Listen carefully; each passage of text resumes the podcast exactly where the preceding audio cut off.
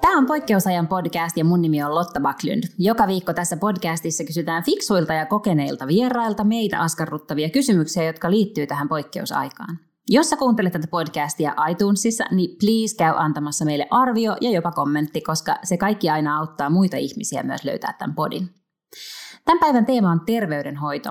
Tänään mulla on vähän myöhemmin vieraana kokoomuksen kansanedustaja Mia Laiho, joka ennen kansanedustajauraansa työskenteli lääkärinä niin perusterveydenhoidossa kuin erikoissairaanhoidossakin.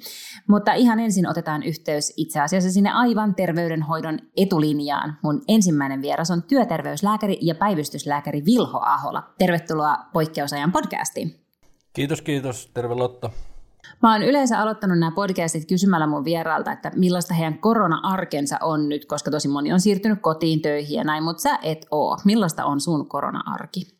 No mun korona-arki on nyt ollut tosi vaihtelevaa, että tavallaan tämä työnkuva on oikeastaan monipuolistunut. Mä oon niin kuin päätoimisesti työterveyslääkäri, mutta on, on tehnyt kaikenlaista muutakin hommaa tässä vähän niin kuin sivussa osaltaan – pyöritän muutamaa firmaa tai on niissä niin kuin lääketieteellisenä johtajana. Niiden kanssa on nyt sitten tietysti pitänyt säätää ja setviä, setviä näitä koronamuutoksia ja sopii koulutusten siirtämistä etäkoulutuksiksi ja kaikkea tämmöistä muuta ohjeistusta.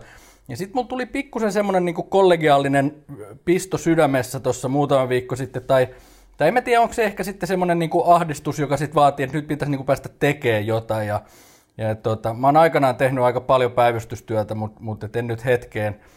Mut kuitenkin nyt sillä tuli semmoinen olo, että kyllä mä nyt varmaan vielä, vielä tota vanha koirakin osaa ja, ja tota, ajattelin, että ehkä tuonne pitäisi mennä jeesaa vähän kavereita etulinjaan sinnekin, sinnekin päähän. Ja, ja laitoin, on sitten jo jokunen viikko sitten, niin mä laitoin sähköpostia sitten lauantaina mun kaverille, joka on tuossa niin osastolääkärinä tuolla yhdessä Etelä-Suomen isossa sairaalapäivystyksessä, mä en nyt näitä nimi, nimi luettele niin tarkemmin, ja, tota, ja kyselin vaan, että, tämmönen, että mulla on pikkusen on niin kokemusta näistä hommista aika, aikanaan, että, tota, että onko mitään käyttistä, ja, ja, ja tota, no eihän siinä viisi minuuttia tuli vastaus, että kiitos ja koska voitte aloittaa tyyppisesti, että, että tarvetta oli, ja nyt mä oon sitten tehnyt yhden päivän viikossa tuolla tota, sairaalapäivystyksessä ihan tämmöistä etulinjan kyllä tämmöistä niin koronapäivystystä, että meillä on siellä jaettu niin infektiopotilaat ja, ja, ja niin sanotusti puhtaat potilaat sitten erikseen ja, ja on niitä infektiopuolen potilaat hoitanut. Et, et päivät on tosi vaihtelevia, että välillä mä oon täällä työterveyshuollossa ja täällä me hoidetaan koronapotilaita,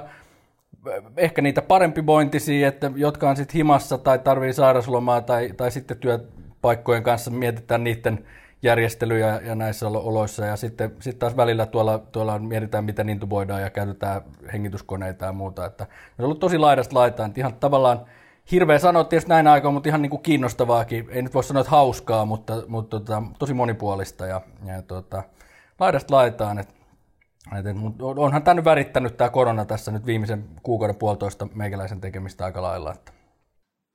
No hei, miten nyt esimerkiksi siellä sairaalassa, niin miten koronaa hoidetaan? No siis eihän meillä ole siihen niin kuin semmoista tehovaa hoitoa. Et, et, et se, on niin kuin, se on sitä peruselintoimintojen tukemista. Eli nyt sitten tietysti ihan siellä päivystyspoliklinikalla meidän homma on pääsääntöisesti tietysti tehdä se diagnoosi ja päättää, että onko tämä korona, eikö tämä ole, mikä tämän potilaan tilanne on ja mihin tämä kuuluu hoitoon. Meneekö tämä takaisin kotiin, meneekö tämä johonkin osastohoitoon, missä niin kuin ihminen on niin kuin ammattilaisten silmän alla ja, ja, ja tota, ähm, saattaa saada nestehoitoa tai lisähappea, mutta ei tarvitse niin sanotusti tehohoitoa, vai, vai onko tämä potilas sellainen, että tämä tarvitsee tehohoitoa, joka meilläkin löytyy sitten siitä alakerrasta, ja, ja, ja sitten yleensä puhutaan hengityskonehoidosta. Ja osa potilaista joutuu sitten siihen hengityskonehoitoon niin tosi pikaisesti siinä heti päivystysalueella, jos ne on tosi huonokuntoisia, ja, ja osa sitten selviää muilla keinoin sinne teholle asti ja intuboidaan sitten siellä teholla. Et tota, mutta et, et se on sitä hengityksen tukemista, sehän tässä on se pääasiallinen ongelma ja jonkun verran muita elintoimintoja. Munuaiset kärsii osalla potilaista muuta. Mutta et, et yritetään pitää ihminen hengissä lääketieteen keinoin, jotta se elimistö pystyy itse sitten hoitamaan sen varsinaisen infektion. Eli se varsinaisen viruksen nujertamiseen meillä ei ole konsteja, vaan me luotetaan siihen omaan elimistön puolustuskykyyn ja me sitten stuntataan niitä muita elintoimintoja sen aikaa, että, että elimistö saa aikaa. No sitten ihmisten taudit on ollut tosi eri tasoisia, että jotkut sairastaa sen todella vakavana ja se on johtanut, tiedetään, että se on johtanut moneen kuolemaan, tai sitten toisilla on ollut vain sellainen niin kuin tosi lievä, että ne ei ole edes saanut niitä kaikkia oireita. Niin mistä se johtuu, että, näillä, että ihmisillä on niin erilaisia tätä tauteja ja voiko, voiko jotenkin itse niin edesauttaa, tiedätkö, että, että miten lievänä sen sairastaa?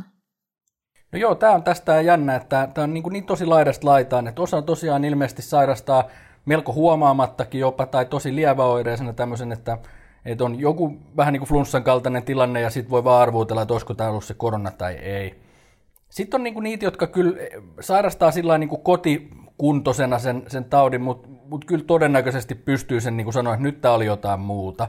Että on potilaat, jotka sanoo, että nyt oli niin kuin pahin flunssa, mitä mulla on ikinä ollut, ja, ja tämä meni niin kuin tosi pahasti keuhkoihin. Ei ole tietoa, onko korona, mutta varsin todennäköisesti on tietysti, koska, koska tota, tämmöisissä tapauksissa, joissa se on niin kuin tosi voimakas tauti ja, ja selvästi pahempi kuin mikään aikaisempi, niin, niin tota, näissä, näissä se niin kuin arvaus on, on, on yleensä, että kyllä tämä nyt varmaan on, kun ei ole koskaan ollut tällaista. Ja, ja sitten ne, sit ne vaikeampi oireiset on, on tosiaan niin kuin ihan sairaalahoitoisia. Ei me oikein tiedä, miksi joku saa, saa rajumaa ja joku ei. Totta kai meillä on just nämä tunnetut riskitekijät, mitä tässä nyt on, on puhuttu, että astmat ja diabetekset ja, ja, ja tota, muut tämmöiset vakavat perussairaudet altistaa. Sitten ilmeisesti miehet on alttiimpi tämmöisiä muuta. Mutta ihan kaikissa kohdissa me ei tiedä, että esimerkiksi miksi joku ja, nuori, to, ihan hyvin perusterve ihminen päätyy teholle. Ja miksi esimerkiksi, tämä oli jännä, jännä en tiedä osuko silmään, mutta 102-vuotias ihminen selvisi koronasta. Ihminen, joka oli selvinnyt myös Espanjan taudista. tota, hän, hän vietti sitten 102-vuotissynttäreitä ja taltutti myöskin koronan. Et, et osa sitten on tosi sitkeitä tämän kanssa, eikä selvästikään niin kuin sitten helposta hötkähdä. Mutta ei me oikein tiedetä, että et, et sitten ne tavallaan, noin niin kuin sanoit, nämä, mitä itse voi tehdä, niin ne on kyllä näitä tosi perusjuttuja, mitä tietysti paljon puhutaan, pidä huolta käsihygieniasta näin poispäin. Mutta sitten jos sen taudin saa, niin sitten siinä on oikeastaan mitataan se oma niin kuin, terveydentila sillä lailla, että mikä sulla on se peruskondis siellä taustalla, miten hyvä sun yleiskunto on, miten terveellistä ravintoa sä oot syönyt. Nämä on nyt näitä mun lempiaiheet, kun mä oon paljon tämmöinen niin ennaltaehkäisy puolesta puhuja yleensä, niin tota, ää, nyt oikeastaan ne tulee niin kuin sitten, sitten tärkeäseen rooliin. Mikä se sun terveydentila on, on, on nyt sillä hetkellä, kun sä sairastut, ja nyt ei lääketiede voi siihen jeesata nukkuminen tosi tärkeää, että, että et ole univajeessa. Mä hoidan aika paljon urheilijoita, on niiden kanssa aika paljon tekemistä urheilumaailman kanssa, niin siellä taas sitten me on nyt himmattu treenaamista tosi paljon. Eli ei saa treenata nyt ihan äärirajoilla, koska sekin kuormittaa sitten elimistöä ja voi altistaa vakavammalle taudinkuvalle. Et, et, hyvin laidasta laitaan asioita, mutta et, et perusasioiden äärellä ollaan, ollaan niin kuin tässäkin. Pelottaako sinua töissä? No, no ei, mua ei kyllä ole pelottanut. Että tota, kyllä mä niin kävin sen sillä läpi siinä alussa. Ehkä se oli oikeastaan ennen sitä, ennen kuin tämä tuli, että no nyt pitää ruveta jotain tekemään, niin oli semmoinen niin hämärä ahdistus, että mutta oli ehkä enemmän se niin kuin toimettomuus, että kun ei, et, ei ne pysty tekemään mitään. Sanoin täysin, no pystyhän mä tekemään, että mä voin mennä tuonne hoitaa noita noit potilaat osaltani ja jeesata ja sillä niin tota, mutta jotenkin mä oon varmaan sen käynyt, mulla on niin kuin historiaa niin monesta muustakin hommasta turvallisuusalalta ja tämmöisestä näin, että et, et tavallaan mä oon ehkä käynyt sen oman kuolevaisuuteni läpi niin kuin aikaisemminkin. Ja, ja, ja sitten mä oon jotenkin sillä aika pragmaattinen, että mä kuitenkin ajattelen noita niin kuin prosentteja, että okei, se ei ole hirveän iso todennäköisyys, että, että se napsahtaa pahasti itselle. Ei mua nyt yrittäjänä hirveästi innosta se, että jos mä saan semmoisen flunssan, mä oon kuukauden veke duunista, että kyllä mä sen niin kuin tiedostan. Mutta toisaalta tässä niin kuin, tavallaan ihan kaikki sattuu nyt jollain lailla, että osa ottaa takkiin niin kuin taloudellisesti ja osa niin kuin, mielenterveyden kannalta, osa muiden sairauksien osalta. Niin kuin, että tämä meidän yhteinen juttu, niin jokainen tässä nyt jollain lailla joutuu, joutuu vähän ottaa riskiä ja, ja tota, se vaan sitten saattaa realisoitua. Ei, mä en oikeastaan niin sillä mä, mä, vähän pelkään sitä tehohoitoon joutumista. Ehkä sen takia, että se niin riski on meikäläisen kohdalla tosi pieni, mutta kun mä tiedän vähän liian hyvin sen, mitä se tarkoittaa, että et se ei ole niin hyvä juttu ja se ei ole kiva juttu ja siitä voi jäädä niin pysyvät vauriot. Et, et sitä mä oikeastaan mä käyn säännöllisesti työnohjauksessa ihan työnkin puolesta, niin tota, siitä mä oikeastaan keskustelin. Mä en oikeastaan kuolemaa pelän, pelkään niin paljon kuin sitä, että, että jos joutuu tehohoitoon ja sitten jää jotain pysyviä niin kuin, toiminnankyvyn rajoituksia, koska mä oon kuitenkin aika sellainen aktiivinen ja urheiluna ja tällainen, niin, niin tota, semmoinen niin kuin, avuttomaksi jääminen tai jotenkin heikoksi, niin, niin oli jotenkin semmoinen, mutta et, et, nämä on nämä on toisaalta tosi antoisia paikkoja sit kohdata näitä asioita ja miettiä, koska kyllähän näitä, joka tapauksessa on jos, joskus edessä meillä kaikilla tämmöiset jutut. Et vaikka nyt ehkä vielä toivottavasti näin neljäkymppisenä, mutta tämä pistää niitä miettiä. pitkä kysymys lyhyen vasta, mutta ei, ole, ei, ei sillä pelota, mutta että kyllähän tässä niin kuin kaikenlaisia pohdintoja käy. Joo. No nyt tietysti viime viikothan on puhuttu aivan hulluna näistä suojavarusteista ja sitten on ollut, että millaista kangasmaskia pitää kenelläkin olla. Mutta sitten kun on näytetty esimerkiksi sieltä tehohoidosta tai sairaalasta, niin siellä on siis sellaiset takit ja hanskat ja visiirit ja kirurgiset maskit ja kaikkea. Niin mitä, sä, siis, mitä sulla on päällä töissä? Äh, siis normaalisti nyt tässä niin kuin kun mä teen fyysistä vastaanottotyötä toimistolta käsin, niin meillä on niin kuin jaettu nämä potilaat niin, että mulle ei tule infektiopotilaita tänne fyysisesti paikan päälle. Eli meillä tuolla ovella hoitohenkilökunta niin kuin skannaa jengiä, kyselee ja, ja, ja tota, selvittää, että onko näin. Ja meillä on erikseen infektiopuoli tuolla, jossa ne sitten hoidetaan. Mä en ole siellä nyt työskennellyt. Et sit jos mä näen infektiopotilaat, mä näen niitä etäyhteyden yli täältä työterveyshuollon työstä. Eli mulla on täällä ihan tavalliset kledjut päällä. Sitten taas sairaalapäivystyksessä, niin, niin mulla on ne normaalit sairaalavetimet, ja, ja sitten jos meillä on epäilypotilas, niin sitten ne on eristyshuoneessa, ja sinne me laitetaan niin maskia, hanskat ja takit ja, ja, ja pelit sillä lailla. Ne ei ole ihan semmoista avaruusvarusteet niin teholla, mutta siellä on tavallaan ne, ne niin perussuojaimet kaikki käytössä, ja sitten ne riisutaan heti sen jälkeen ja näin poispäin. Et sit ne, ne, ne niin kuin mitä näkyy niissä teho-osastokuvissa, niin ne on niin, kuin niin sanottu aerosolivarusteet, että et ne on sitten semmoisia, missä sitten ajatellaan, että just hengityskoneessa ollessa ja, ja tehtäisiin toimenpiteet sinne hengitysteihin, niin sitä ää, ikään kuin pisaratartuntaa tulee semmoisena, niin kuin, no sitä sanotaan aerosoliksi, että, että tulee ilmaan niin kuin pölyä ja, ja, ja, ja silloin se tartuntariski on sillä korkea, että pitäisi periaatteessa pystyä se ilmakin suodattaa. Et tota, mutta semmoiset niin maskit ja hanskat ja hatut ja, ja my, essut ja muut on, on siellä niin kuin potilaat hoitaessa päällä. No onko niitä nyt sitten tarpeeksi? Oletko kertaakaan ollut sellaisessa tilanteessa, ei ole ollut? Meillä ainakin on, on nyt riittänyt, mutta et, et jatkuvasti on vähän sillä että nämä on vähän niin kuin vähissä ja, ja kohta pitäisi tulla lisää. Ja mie, kyllä me niin kuin mietitään sitä aina, että ei nyt tärvättäisi näitä, että tehtäisiin kaikki asiat niin kuin kerralla – ja, ja mietitään, että okei, nyt mä menen sinne potilaan luokse, niin mitä kaikkea mulla on nyt, mitä mä voin tehdä ja hoitaa tällä samalla kertaa tämän potilaan kanssa, jotta sitten niin kuin, ei, ei tarvitse viiden minuutin välein aina ottaa uusia kamoja, koska ne menee aina heti roskiin. Et, et, et, et, se tässä on ollut tässä suojavaran vähän niin kuin sillä jännä, että et me, jotka näitä potilaita hoidetaan tai on hoidettu, mulla on sillä historia, että mä oon sika-influenssa-epidemia aikaa ollut epidemia tai tämmöisessä niin kuin infektiosairaala hommassa duunissa, mutta viikkoa hoitanut niitä potilaita just noista vehkeissä. Niin mulla oli heti kyllä alussa oikeastaan se käsitys, että, että nyt ei ehkä ihan ymmärretä, paljonko sitä kamaa palaa silloin, kun sitä näitä potilaita hoidetaan. Et, et, et sitä menee niin kuin kymmenittäin niitä varusteita joka päivä per henkilö. Että et, et semmoinen niin miljoona ei ole paljon tässä kohtaa.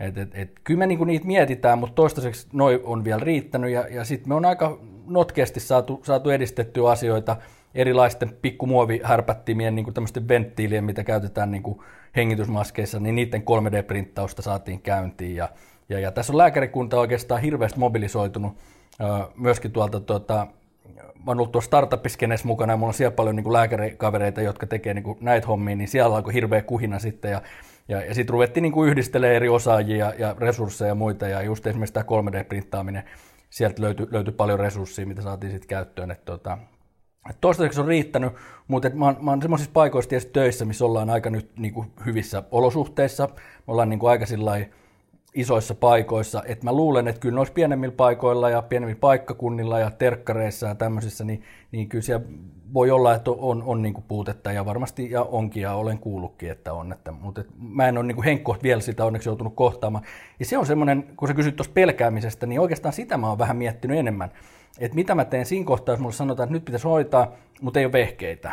Ja, ja tota, mietin, että, että mikä painaa enemmän sit silloin, että onko se oma turvallisuus vai onko se se potilaan henki ja onko se niin kuin lääkärin vala. Ja, ja, ja mä en haluaisi joutua siihen tilanteeseen, että mun pitää miettiä sitä, että nostan mä kädet pystyyn ja sanon, että hei, et nyt mä en tee duuni, jos ei mulla ole tuota turvallisuus taattu. Että toivottavasti me ei siihen jouduta. No, todellakin. No millaisia työpäiviä nyt sitten joudutaan tekemään siellä päivystyksessä ja, ja sairaalassa? Toistaiseksi me mennään niin kuin ihan normaali aikataululla edelleenkin, eli siellä on niin sanottu päivävuoro kasista about neljään ja, ja sitten on päivystysvuoro mutta tota, koko ajan nyt seurataan, seurataan sitä tilannetta ja kuormitusta ja ollaan, on, valmius on niin kuin siirtyä semmoiseen kolmivuorosysteemiin, että sitten tehtäisiin niin kuin enemmälti. Nythän siellä on sillä niin kuin monissa sairaaloissa resurssointi on aika sillä jännä, että päiväsaikaa, jolloin yleensä välttämättä ei ole niin paljon just niitä päivystyspotilaita, niin siellä on niin kuin enemmän jengiä, ja sitten sitä myöten, kun potilaat lisääntyy, niin lääkärit vähenee. Et, et toki toki, toki niin kuin päivystys on paljon niistä mun ajoista sillä mennyt eteenpäin, että siellä on enemmän resursseja iltaisia öisinkin, ja on niin kuin osaajia ja, ja erikoislääkäritasosta jengiä. Mutta tota, kyllä tämäkin nyt varmaan, tää on, mä luulen, että tämä on semmoinen, mikä tota päivystyksen resurssointia myöskin nyt herättelee. Tämä vie monta asiaa niin kuin vauhdilla eteenpäin, niin kuin kriisit usein tekee. Että etälääketiede on ottanut valtava hypyn, nyt sitten yksityisen ja, ja julkisen yhteistyö, niin, niin siellä löytyy uusia tapoja. Toki siinä on aina vähän kitkaakin on, mutta, tota, mutta et, et, kyllä mä uskon, että siellä niin kuin ymmärretään, että et, et nyt kun on niin kuin yhteinen tavoite, se aina niin kuin vie ihmisiä yhteen sillä lailla. Ja, ja äh, sitten sit tosiaan toi niin päivystyksen resurssointi ja ikään kuin se niin kuin aikataulutus ja, ja työmäärät ja, ja tämmöistä muuta, niin mä luulen, että nämä kaikki asiat, asiat menee eteenpäin. Mutta toistaiseksi meillä mennään normaalikaavalla. Mä en tiedä nyt, nyt täällä ydinhussissa, eli ihan tässä niin kuin pääkaupunkiseudun alueella ja Helsingissä, että onko siellä muutettu systeemejä. Siellä ainakin on siirretty henkilökuntaa paljon jo eri tehtäviä ja muuta, että, että koska valtaosa potilasta on siellä. Mä oon pikkusen tuolla laitamilla, missä ei ole ihan niin, niin tota vielä, vielä kiireistä, että me ollaan oikeastaan vasta niin kuin varaudutaan ja linnoittaudutaan ja, ja rakennetaan bunkkereita. Ja tota, kyllä me niitä potilaita nähdään päivittäin, mutta me ei olla niin kuin sillä lailla, niin kuin täydessä hässäkässä vielä siellä. Hei, mun viimeinen kysymys on, että mitä positiivista sä oot löytänyt tästä poikkeusajasta? No, tämä on just näitä, että et, et niin outoa kuin se on sanokin, niin tässä on niin kuin hyviäkin tekijöitä paljon. Ei nyt ehkä niin paljon terveydenhuollon puolella, että täällä meillä, meillä on niin kuin aika paljon huolia myöskin niin kuin tämän ähm, ulkopuolelta, että ehkä enemmän näistä hoitamattomista niin kuin tavallisista sairauksista, mitkä nyt jää, jää niin kuin vailla huomiota, ja, ja siinä meillä on iso pommi tikittämässä syksylle. Mutta tämä on tuonut musta hirveästi ihmisiä yhteen, tämmöistä niin tiettyä yhteisöllisyyttä, äh, mikä on niin kuin sekä, sekä kansallisesti, mutta ihan globaalistikin. Ja, ja, ja musta siinä on, niin kuin, siinä on niin kuin ihan historiallinen meininki, ja mä luulen, että tätä, tätä niin kuin analysoidaan vielä kymmeniä vuosia. Jotenkin niin kuin, tämä on huikeaa aikaa elää tämmöisessä, että tietää, että tätä tullaan, niin kuin, tämä on ihan kuin toinen maailmansota, että tätä tullaan pöyhiin, niin kuin me on luettu, me ollaan suht samanikäisiä, niin me on luettu aikanaan niin kuin sitä toista maailmansotaa kyllästymisen asti koulussa, niin tätä varmaan perataan ihan samalla lailla. Et, et, et, eihän meillä ikinä ollut tämmöistä, että et globaalisti niin kuin kaikki maailman ihmiset on vähän niin kuin samassa lirissä ja et missä vaan sä niin kuin kuuntelet podcastia tai, tai juttelet kavereiden kanssa ympäri maailmaa, niin kaikki on niin kuin himassa ja jumissa. Ja, ja, ja se sillä yhdistää. Mutta sitten tämä myöskin tämä elämäntahdin hidastaminen, että kyllä, kyllä tämmöinen kriisi aina niin kuin pistää miettiin jengin, että et, et mikä nyt on niin kuin relevantti, mikä on tärkeää, onko meidän kaikki kulutus ollut ihan niin kuin nyt välttämätöntä, että et tarvitseko me palata siihen, siihen aikaan vai voitaisiinko me ottaa tästä jotain opikseen ja tehdä asioita järkevämmin? Olisi meillä niin kauhean kiire joka paikkaan itse asiassa ollut kuin mitä me on tehty. Kaikki tämmöiset. Kyllä mä näen tässä, että tässä, tässä on niin hyviäkin juttuja ja musta tämä pitää ottaa sillä että ei, kriisi on aina kriisi, tämä on ikävä tilanne, mutta mut kaikissa on puolensa ja, ja, ja me ollaan hölmöä, jos me ei oteta tästä niitä hyötyjä myös irti ja oppeja, mitä tästä on saavutettavissa. Hei, kiitos tosi paljon Vilho. Mä tiedän, että sulla on aika vauhdikas aikataulu nyt, kun pitää ihmisiä käydä pelastamassa ympäri uutta maata. tosi mahtavaa, että sulla oli aikaa jutella meidän kanssa. Kiitos. Ei mitään, kiitos. Moi moi. Mun toinen vieras tänään on kokoomuksen kansanedustaja Mia Laiho. Mia, tervetuloa Poikkeusajan podcastiin. Missä sä oot tällä hetkellä? Mä oon tällä hetkellä eduskunnassa omassa työhuoneessa. Millaista on tämä sun korona-arki ollut? No mun korona-arki on ollut kyllä hyvin kiireistä. Eli tämä kriisitilanne on kyllä työllistänyt myös oppositiota paljon. Eli on ollut paljon täällä eduskuntatalolla ja sitten on ollut etäkokouksia täältä välillä kotoakin käsin. No ennen kuin sä olit kansanedustaja, niin sä työskentelit lääkärinä. Kerro vähän, mitä työtä sä oot lääkärinä tehnyt? Mä oon tehnyt viimeiset vuodet, käytännössä yli kymmenen vuotta, mä oon ollut päivystyksessä töissä. Eli tuolla päivystyspoliklinikalla ja sitten päivystysosastoilla ja ollut siellä ihan tehnyt sitä päivystävän lääkärin työtä ja sitten muutaman viime vuoden vastannut sitten Helsingin kaupungilla päivystyssairaaloiden Hartmanin ja Malmin toiminnasta. Ja sitten mulla oli myöskin sosiaalikriisipäivystys ja osa lastenpäivystyksestä. Me puhuttiin äsken Vilho Aholan kanssa näistä suojavarusteista, mistä on ollut tosi paljon keskustelua. Mikä sun käsitys nyt on siitä, että onko niitä tarpeeksi? No suojavarusteet on kyllä ollut oikein hankala asia heti alusta asti. Mehän tiedettiin, että suojavarusteita tarvitaan ja tämä on poikkeuksellinen epidemia, kun kuultiin Kiinasta kokemuksia ja Italiasta. Ja tarve todella niiden perusteella jo oli suuri. Ja tällä hetkelläkään niitä ei ole riittävästi, valitettavasti. Että kyllä kentältä jatkuvasti kantautuu sitä viestiä, että ei pysty toteuttamaan niitä ohjeita, mitä on annettu, koska niitä varusteita ei ole riittävästi, tai niitä joudutaan käyttämään muutamaan kertaan useamman esimerkiksi asiakkaan kohdalla samaa välinettä. Ää, mitä nyt pitäisi tehdä? Siis, että niitä saataisiin lisää nopeasti. Niin, no tässä on nyt tässä vaiheessa varmasti useita hankintakanavia, eli nythän valtion puolesta huoltovarmuuskeskus tekee tilauksia, sitten kaupungit itse, yritykset itse yrittää saada mahdollisimman paljon niitä myöskin hankittua. Ja toivottavasti päästään mukaan siihen EUn yhteishankintaan, joka Suomelta valitettavasti meni ohitse. Ja sitten itse toivon kovasti, että me saataisiin sitä kotimaista tuotantoa nopeasti käyntiin.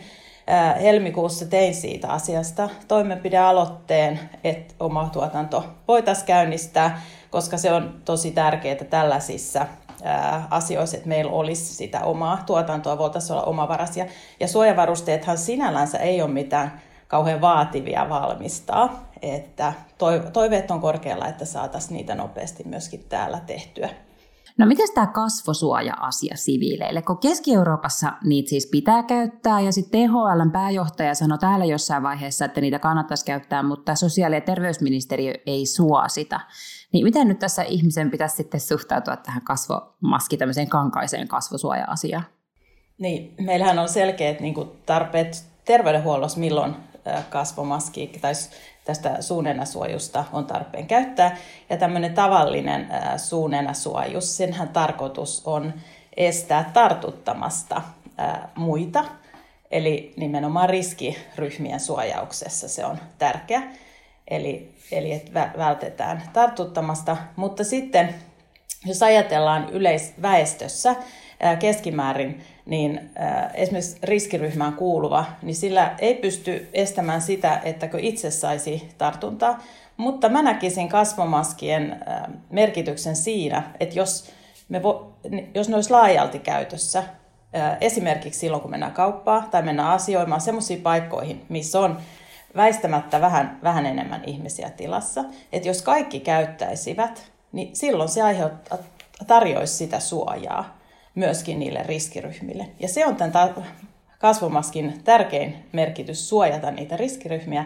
Niin, ja myöskin äh, ajattelisin tämmöisenä yhtenä välivaiheena, kun me puretaan rajoituksia, niin kasvomaskin käyttö olisi, olisi olla siinä hyvä apuväline, koska se muistuttaa meitä myös siitä, että meillä on rajoituksia edelleen olemassa – ja tosiaan pystyttäisiin sit suojaamaan niitä meidän hauraimpia ikäihmisiä ja myöskin muita riskiryhmiä, joita meillä on paljon muissa, että kaikki ei ole ikääntyneitä, vaan meillä on ihmisiä, joilla on muita perussairauksia tai jotka käyttää sellaista lääkitystä, jotka alentaa vastustuskykyä ja se tauti voi olla heille kuoleman vakava.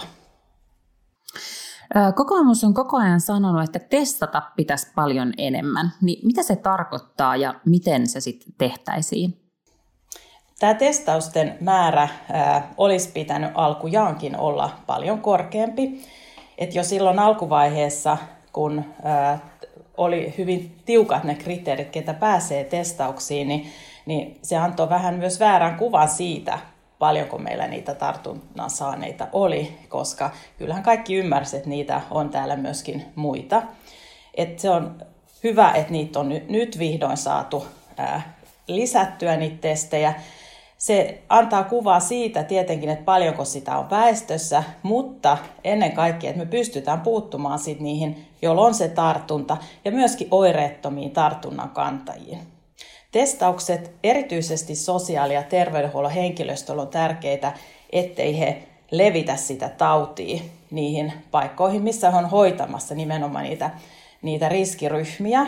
Eli hoitohenkilökunnan osalta minusta pitäisi laajentaa myös oireettomiin niitä testauksia, jos on tämmöisessä yksikössä töissä, esimerkiksi hoivakodissa, tai hoitaa esimerkiksi syöpäsairaita potilaita, jotka, joilla on vastustuskykyä alentavaa lääkitystä, että heitä voitaisiin testata muutenkin.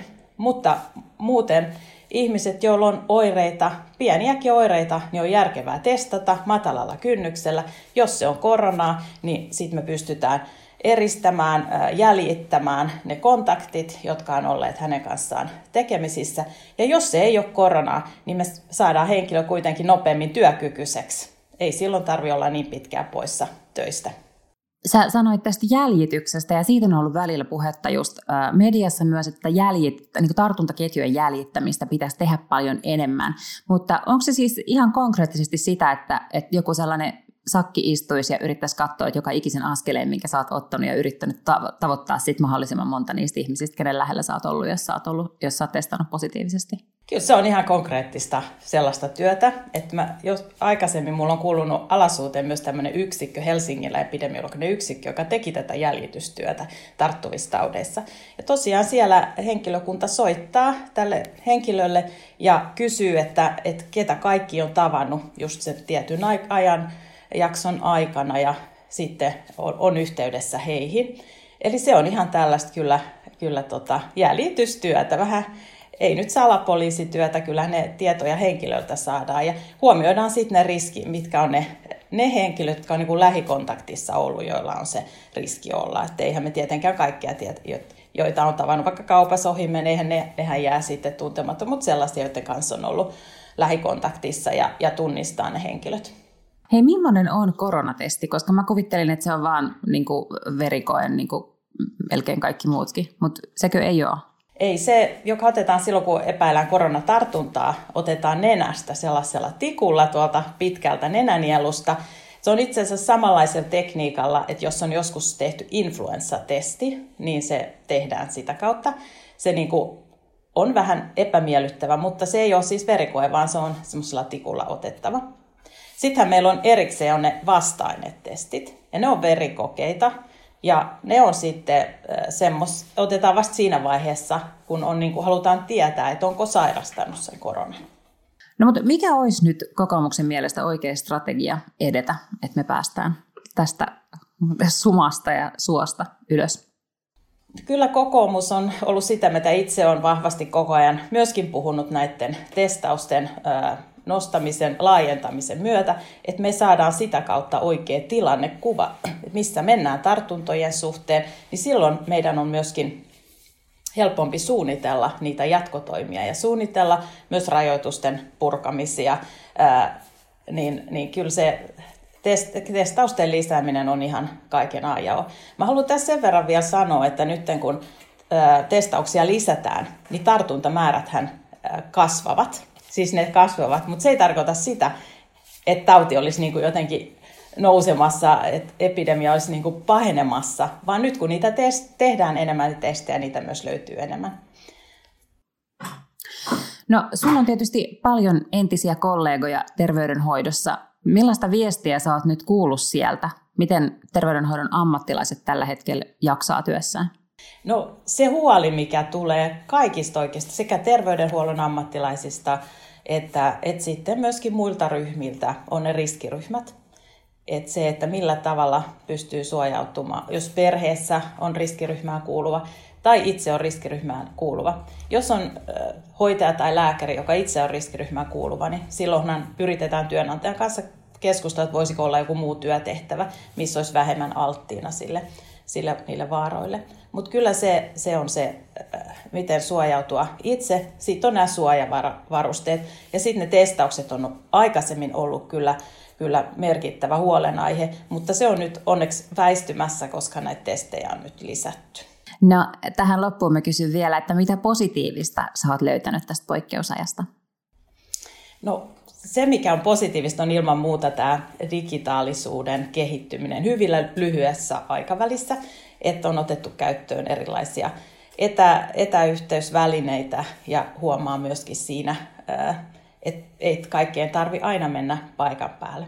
Mutta sitten samalla on myöskin huomannut sen, että kyllähän se ihmisten vuorovaikutus on hirveän tärkeää, että myöskin ollaan ihmisten kanssa tekemisissä, että samalla kaipaa sitä vuorovaikutusta. Mutta sopivassa suhteessa varmasti jatkossa sitten näitä molempia tarvitaan.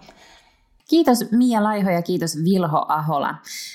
Keskustelua voi jatkaa vaikkapa kokoomuksen Facebook-sivuilla tai somessa hashtagillä poikkeusajan podcast. Jos sä oot ollut koronatestissä tai sä työskentelet siellä etulinjassa, niin kerro meille sun kokemuksista, me halutaan niistä kuulla. Me jatketaan taas ensi viikolla, toivottavasti oot kyydissä myös silloin. Moikka!